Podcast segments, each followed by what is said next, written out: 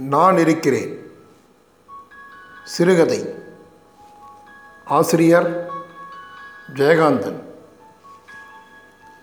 அந்த சத்திரத்தின் வாசற் கதவுகள் சாத்தி பூட்டப்பட்டிருக்கும். பூட்டின் மீது ஒரு தலைமுறை காலத்து துரு ஏறி இருக்கிறது கதவின் இடைவெளி வழியாக பார்த்தால் உள் சுவர்களை கிழித்து கொண்டு கம்பீரமாய் வளர்ந்துள்ள அரசன் செடிகளும் காடாய் மண்டி கிடக்கும் எருக்கம் புதர்களும் தெரியும். சத்திரத்துக்கு எதிரே அதாவது சாலையின் மறுபுறத்தில் நான்கு புறமும் படித்துறையுள்ள ஆழமில்லாத குளம்.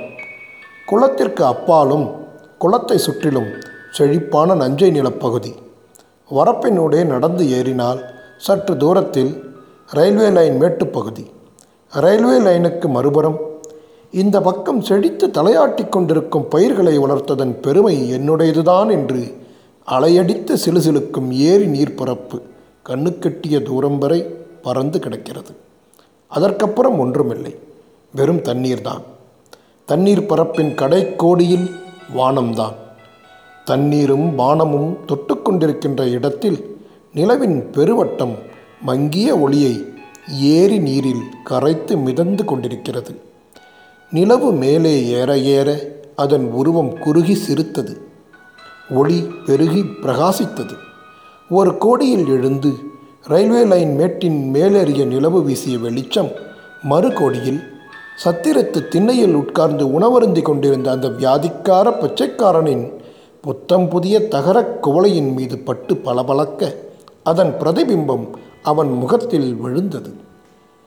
திண்ணையில் அவனைத் தவிர யாருமில்லை. அவன் அந்த தனிமையிலும் தகரக் குவளையில் ஊறிக் கிடந்த ரசத்து வண்டல் சோற்றிலும் லயித்து தன்னை மறந்த மகிழ்ச்சியுடன் பாடிக்கொண்டே ஒவ்வொரு கவளமாய் சாப்பிட்டான். அவன் பார்வை நிமிர்ந்து நிலவில் பதிந்திருந்தது. வாய் நிறைய சோறுடன் அவன் பாடுவது தெளிவாய் ஒழிக்கவில்லை கேட்கத்தான் அங்கு வேறு யார் இருக்கிறார்கள்? தகரக் குவளையை வழித்து நக்கி சுற்றிலும் இறைந்து கிடந்த பருக்கைகளை ஒவ்வொன்றாய் பொறுக்கி விரலோடு சேர்த்து உறிஞ்சி சாப்பிட்டானதும் தனது விரல்கள் குறைப்பட்ட இரண்டு கைகளாலும் தகரக் குவளையை இடுக்கி எடுத்துக்கொண்டு சாலையின் குறுக்காய் குளத்தை நோக்கி நடந்தான். கால் விரல்களுக்கு பிடிப்பு இல்லாததால் குதிகால்களை அழுந்த ஊன்றி தாங்கி தாங்கித்தான் அவனால் நடக்க முடியும். குளத்தின் மேல்படியில் காலில் இருந்த கேன்வாஸ் ஷூஸ் நனையாமல் நின்று கொண்டு தகரக் குவளையை அலம்பி ஒரு குவளை தண்ணீரை குடித்தான்.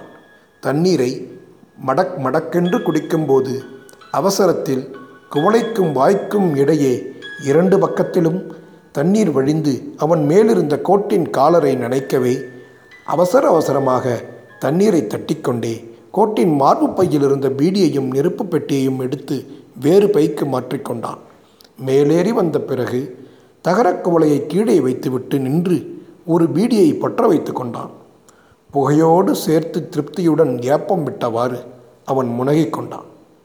நல்லா தான் இருக்கு என்று வாய் விட்டு முனகிக் கொள்ளும் போதே மனசில் என்ன நல்லா இருக்கு?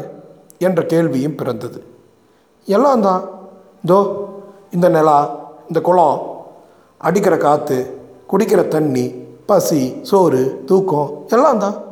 வாழ்க்கை ரொம்ப நல்லா இருக்குது பீடி சுகம் ஒன்று போதுமே என்று நெருப்பு கனிய கனிய புகையை வாய் நிறைய இழுத்து ஊதினான் சிறிது நேரம் நின்று ஏதோ யோசனைக்கு பின் சத்திரத்து திண்ணைக்கு வந்து ஒரு மூலையில் தகரக் கவிழ்த்து வைத்துவிட்டு சுவரோரமாக கிடந்த கந்தல் துணியால் தரையை தட்டிவிட்டு உட்கார்ந்தான். உலகம் எவ்வளோ அழகாக இருக்குது இதை பார்க்குற என் மனசு சந்தோஷப்படுது. ஆமாம் எல்லா பொருளும் பார்த்தவங்க மனசை சந்தோஷப்பட வைக்கும்போது நான் என்ன பார்த்ததும் ஒவ்வொருத்தர் முகத்துலையும் ஏற்படுற மாற்றம் இருக்குல்ல. வியாதியால் மரத்து போன என் உடம்புக்கு தெரியாத வேதனை பாவம் அவங்க மனசுக்கு தெரியுது. அன்றைக்கி ஒரு நாள் ஒரு வீட்டுக்கு முன்னாடி போய் அம்மா தாயே பசிக்குதுன்னு நின்னப்ப சாப்பிட்டுட்டு எச்சல் இல்லை கொண்டு வந்து வெளியே போட்ட ஒரு பொண்ணு என்னை பார்த்துட்டு வாந்தி வர்ற மாதிரி குமட்டிக்கிட்டு உள்ளே ஓடினப்புறம் ஒரு ஆள் வந்து எட்டி பார்த்துட்டு சொன்னானே மா வெளியில் ஏதோ தரத்தில் வந்து நிற்குது ஏதாவது போட்டு அனுப்பு. இவெல்லாம் ஏன் தான் உசுரம் வச்சுக்கிட்டு நிற்கிறான்னே தெரியல. இந்த தீராத நோயோட. அப்படின்னு அந்த வார்த்தையை கேட்ட உடனே அங்கே நிற்க முடியாமல் திரும்பினப்ப இந்தாப்பா பரதேசி அப்படின்னு கூப்பிட்ட அந்த குரல் இருக்கே அதில் இருந்த ஆறுதல் தான் உலகத்தில் வாழணும்னு ஆசை கொடுத்துச்சு. ராமலிங்க சாமி மாதிரி காதோரத்தில் முக்காட்டு துணியை சொருகிக்கிட்டு கையில் சோத்தோட எதிர என் பையன் கொஞ்சம் வாய் துடுக்கு சாகிறதும் இருக்கிறதும் நம்ம கையிலேயே இருக்குது அப்படின்னு சொல்லிக்கிட்டே கவலையில் சோத்தை போட்டாங்க. நான் அந்த அம்மா முகத்தையே பார்த்துட்டு நின்னேன். தான் மகனை பார்த்து நீ சாகக்கூடாதான்னு யாரோ கேட்டுட்ட மாதிரி அவங்க கண்ணில் தண்ணி கொட்டிக்கிட்டே இருந்தது. அன்னைக்கு பிறகு அவன் பகலில் பிச்சைக்கு போவதில்லை.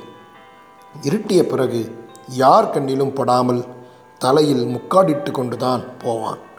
மூன்று வேளைக்கும் முதல் நாளிரவு ஒரு வேலை எடுத்த பிச்சைதான். சில நாட்களில் அதுவே அதிகமாகி அடுத்த நாளைக்கும் இருந்து விடுவதும் உண்டு. தூணில் சாய்ந்து உட்கார்ந்திருந்த பிச்சைக்காரன் நிறைவாக இருந்த வயிற்றை தடவி விட்டு கொண்டான். சாப்பாடு கொஞ்சம் அதிகம்தான் என்று மறுபடியும் ஒரு யாப்பம் விட்டவாறு முருகா என்று எழுந்தான். தலையில் விரித்த கந்தலை எடுத்து தலையில் முண்டாசாக கட்டினான். மூளையில் இருந்த தடியையும் கையில் எடுத்துக்கொண்டு ஏரிக்கரையை நோக்கி நடந்தான். ம் உடம்புல வியாதி இருந்தால் என்ன? உசுறு இருக்கிறது நல்லா தான் இருக்குது நாக்குக்கு ருசியாக திங்கிற சுகம் கண்ணுக்கு குளிர்ச்சியாக பார்க்குற சுகம் காதுக்கு எதமாக கேட்குற சுகம் வியாதி இருந்தால் இதெல்லாம் கெட்டுப்போடுதா என்ன? ஏரிக்கரையின் ஓரமாக ரயில்வே லைன் மேட்டு சரிவில் தடிக்கம்பை ஊன்றியவாறு உட்கார்ந்திருந்த பிச்சைக்காரன் பீடி புகையை காற்றில் ஊதிவிட்டான். அப்பாடா சாப்பிட்ட உடனே வயிற்றுல என்னமோ ஒரு வழி திங்கிறதுல ஒன்றும் சுகம் இல்லை ஆனால் தின்னாதான் சுகம். உடம்புல சேர்த்துக்கிறதா சுகம்? உடம்புல இருந்து எல்லாத்தையும் போக்குறதுல தானே சுகம்? உடம்பையே போக்கிட்டா சுகம்தான். ஆனால் உடம்புல இருக்கிற சுரணையே போயிட்டா சுகம் ஏது? இப்பொழுது அவன் முழங்கால் அளவு தண்ணீரில் நின்று கொண்டு வானத்தை அண்ணாந்து பார்த்தான். நிலவும் நட்சத்திரங்களும் அவன் கண்களுக்கும் அழகாகத்தான் தெரிந்தன. ம் தோ அதான் அதான் சப்தரிஷி மண்டலம். அந்த நாலு நட்சத்திரம் சதுரமாக இருக்குது அதுக்கு ஓரமாக வால் மாதிரி மூணு நீட்டிகிட்டு இருக்கே அந்த மூணில் நடுவில் இருக்கு. அதுக்கு தள்ளி மங்களா அதான் அருந்ததி நட்சத்திரம். சரிதான் நமக்கு ஆயுசு கெட்டி. அருந்ததி தெரியுதுல்ல அம்மா சொல்லுவா எல்லாருக்கும் தெரியுமா அது? லேசாக எழுதி கலைச்சிட்ட மாதிரி. புள்ளி மானத்தில் இருக்கா?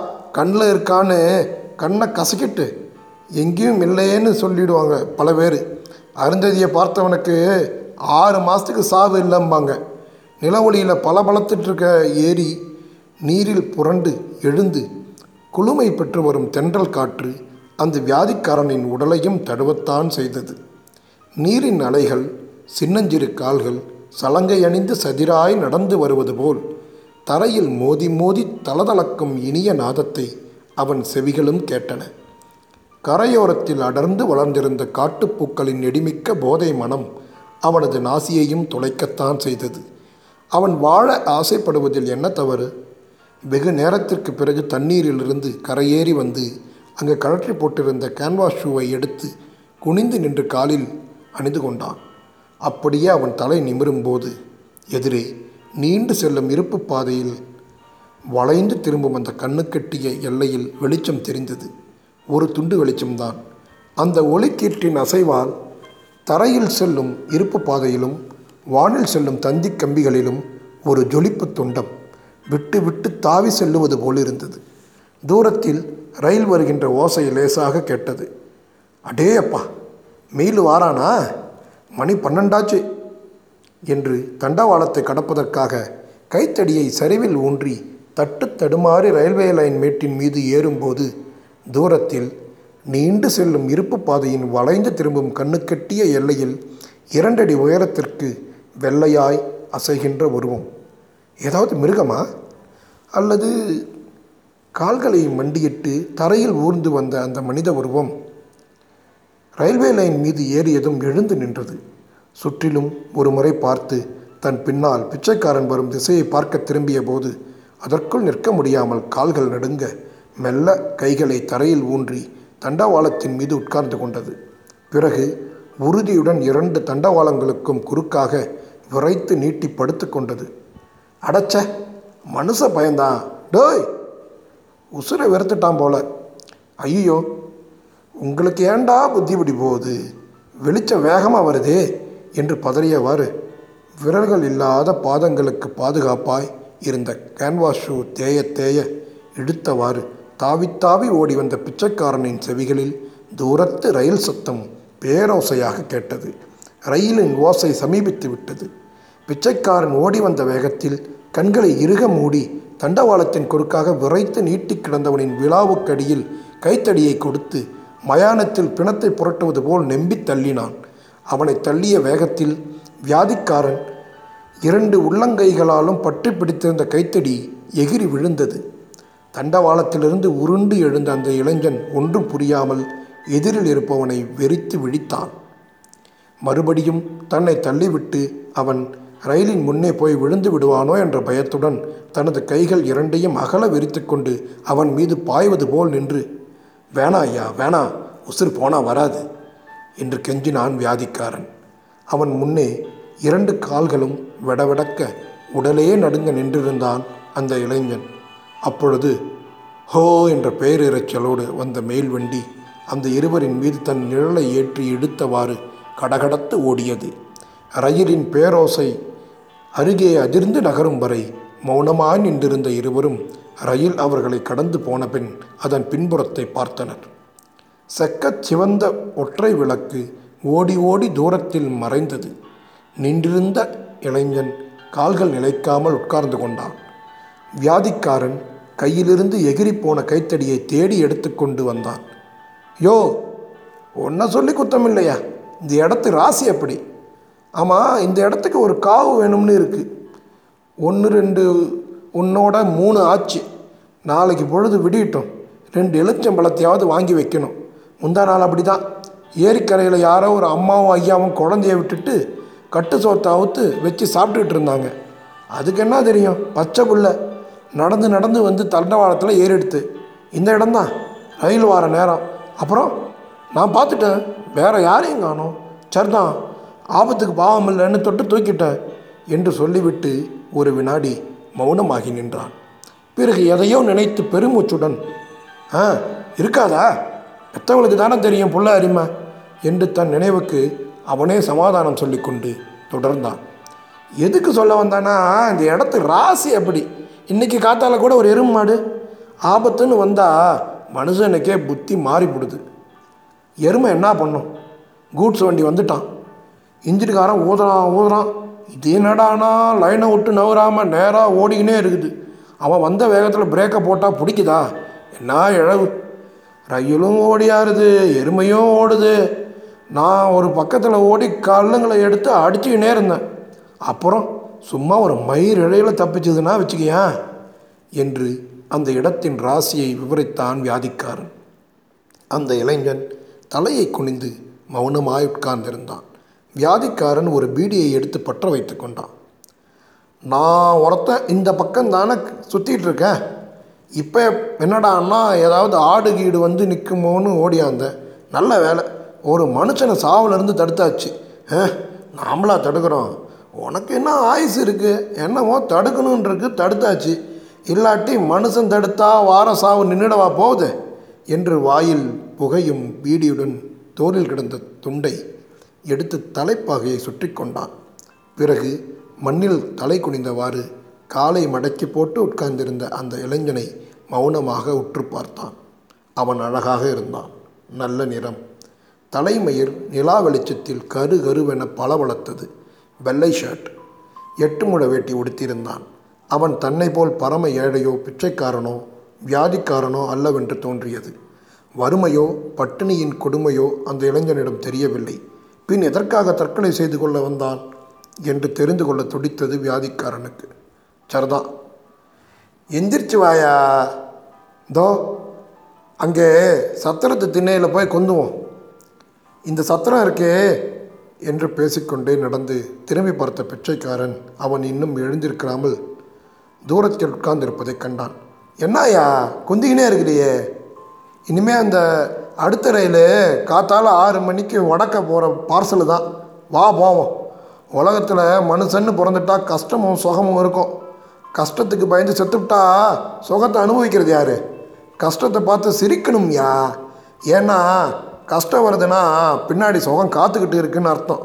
ஆ எந்திரி போகலாம் என்று உற்சாகமாக பேசும் பிச்சைக்காரனை நிமிர்ந்து பார்த்து கலங்குகின்ற கண்களோடு முகத்தில் பரிதாபகரமான புன்சிரிப்போடு அந்த இளைஞன் எழுந்திருப்பதற்கு முன்னால் உதவிக்கு கை நீட்டினான். ஆனால் தெய்வமே இவன் கையை பிடிச்சி நான் தூக்குறதாவது? என்று விலகி கொண்டான் பிச்சைக்காரன். அந்த இளைஞன் தன் முயற்சியால் கைகளை ஊன்றி ஒருவாறு எழுந்து நின்றான். பிறகு நிதானித்து காலை பதனமாக ஊன்றி மறுகாலை உயர்த்தும் போது தடுமாறி விழ இருந்தவன் பிச்சைக்காரனின் தோள்களை பிடித்து கொண்டு நின்றான். அவன் பிடித்த வேகத்தில் நிலைகுலைந்த பிச்சைக்காரன் சமாளித்தவாறு அப்பொழுதுதான் அந்த இளைஞனின் கால்களை பார்த்தான். அவை பார்ப்பதற்கு ஒழுங்காக இருப்பன போன்று தோன்றின. என்றாலும் கணுக்காலில் தொடைகள் சேர்கின்ற இடம் முழுதும் முழங்கால் மூட்டுக்கள் உறுதியற்று நடுங்கிக் கொண்டிருந்தன. முழங்காலுக்கு கீழே நான்கு புறமும் மடங்கும் தன்மையுடன் கால்கள் தொளதொளத்து சூம்பி கிடந்தன.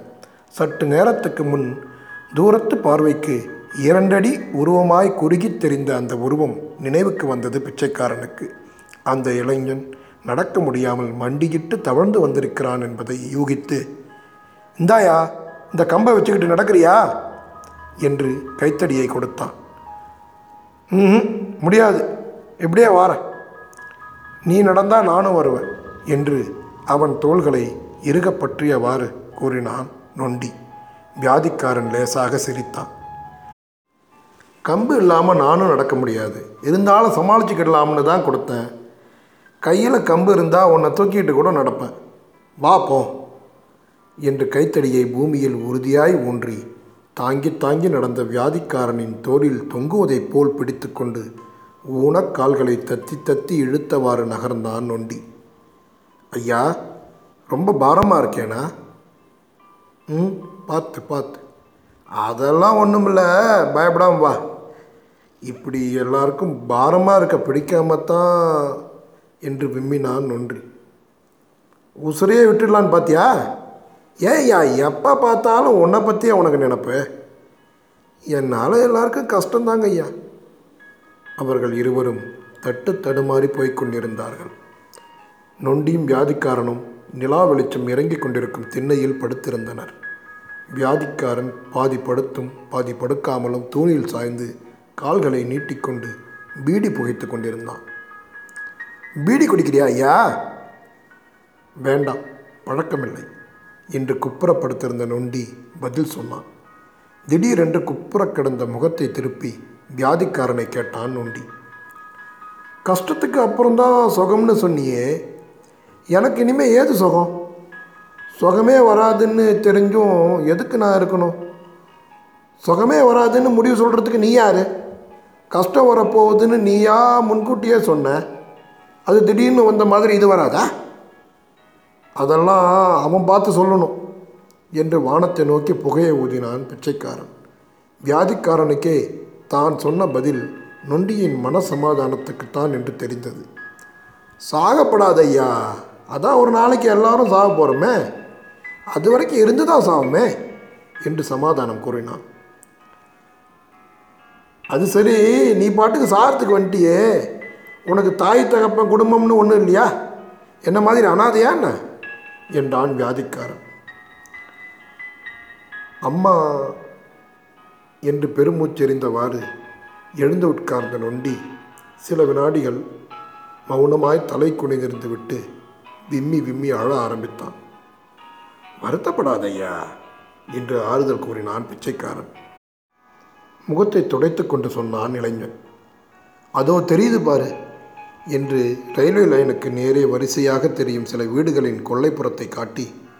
அங்கே தான் எனக்கு வீடு. அம்மா இருக்காங்க தம்பி இருக்கான். தம்பிக்கு கல்யாணமாக்கி குழந்தைங்க கூட இருக்குது என்னால் தான் யாருக்கும் உதவி இல்லை சந்தோஷமும் இல்லை. நான் வயிற்றில் ஜனித்ததுலேருந்தே எங்கள் அம்மா என்னை சுமந்துக்கிட்டே இருக்காங்க. அம்மாவுக்கு ஒரே நம்பிக்கை எனக்கு கால் வந்துடும்ன்ட்டு. எப்போ பார்த்தாலும் தம்பிக்கிட்ட அந்த டாக்டரை பார்க்கணும் இந்த டாக்டரை பார்க்கணுன்னு பணத்தை வாங்கிக்கிட்டு டாக்டர்களை பார்த்தது தான் மிச்சம். அவன் என்ன பண்ணுவான்? வர வர தம்பியும் குடும்பஸ்தனாக மாறி பிள்ளைகளும் பொண்டாட்டியுமா ஆனப்புறம் நான் ஒரு சுமையாக இருக்கிறதா? எனக்காக அம்மாவும் தம்பியும் தினம் சண்டை போடுறாங்க. தம்பி கோவத்தில் என்னை நொண்டின்னு சொல்லிட்டான். அம்மா ஓன்னு அழுதுட்டாங்க. என்று நொண்டி சொல்லும்போது வியாதிக்காரனின் மனசில் ராமலிங்க சாமி மாதிரி காதோரத்தில் முக்காட்டு துணியை சொருகிக்கொண்டு பரதேசின்னு கூப்பிடும் அந்த குரலும் முகமும் தோன்றின. நீட்டிய கால்களின் முழந்தாள் முட்டுகளை பிசைந்து கொண்டே சொன்னான் நொண்டி. நேற்று ஏதோ ஒரு நாட்டு வைத்தியர் இந்த மாதிரி குறையெல்லாம் தீர்த்து வைக்கிறாருன்னு யாரோ சொன்னாங்க. அம்மா கையில் இருந்த காசை முந்தானையில் முடிஞ்சுட்டு வாடான்னு உசுரை வாங்கி என்னை அழைச்சிட்டு போகிறப்ப நான் என்ன பண்ணுவேன் சொல்லு. சரின்னு அம்மா தோளில் தொத்திட்டு போனேன். அந்த வைத்தியம் இருக்கிற இடம் நாலு மைல் இருக்குது பஸ்ஸில் தான் போகணும். போனோம்.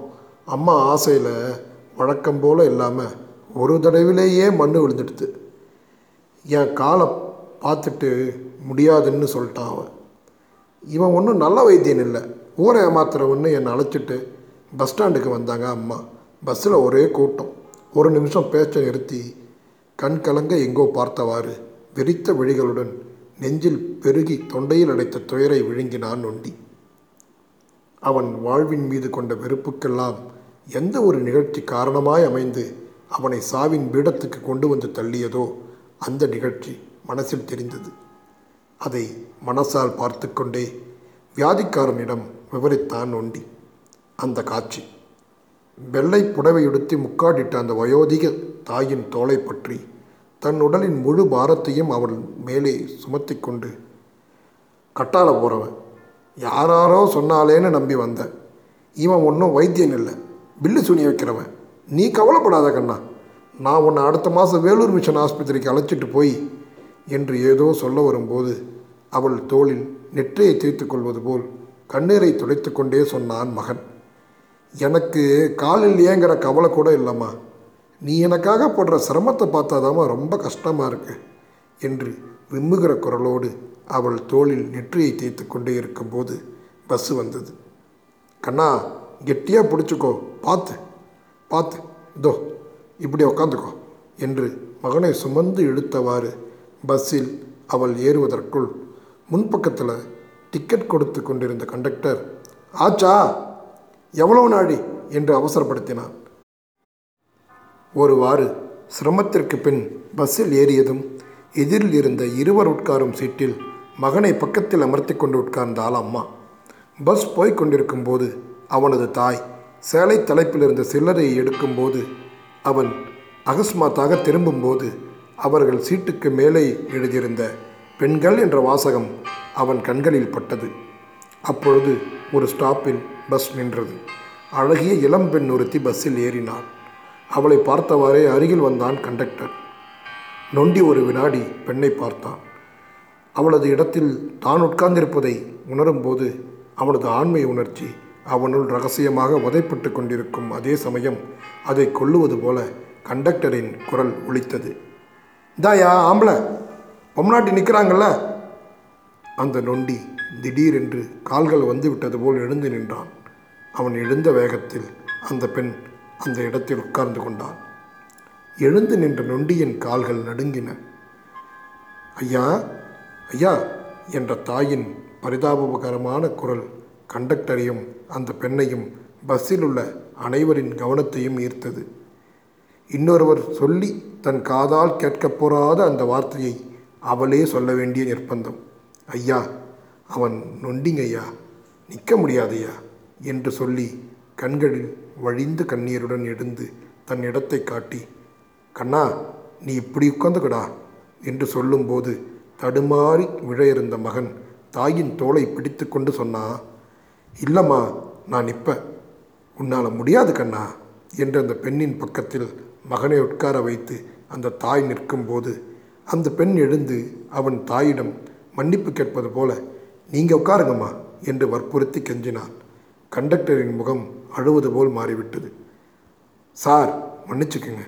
எனக்கு முதல்ல தெ தெரியாது சார் என்று நொண்டியிடம் குனிந்து சொன்னான்.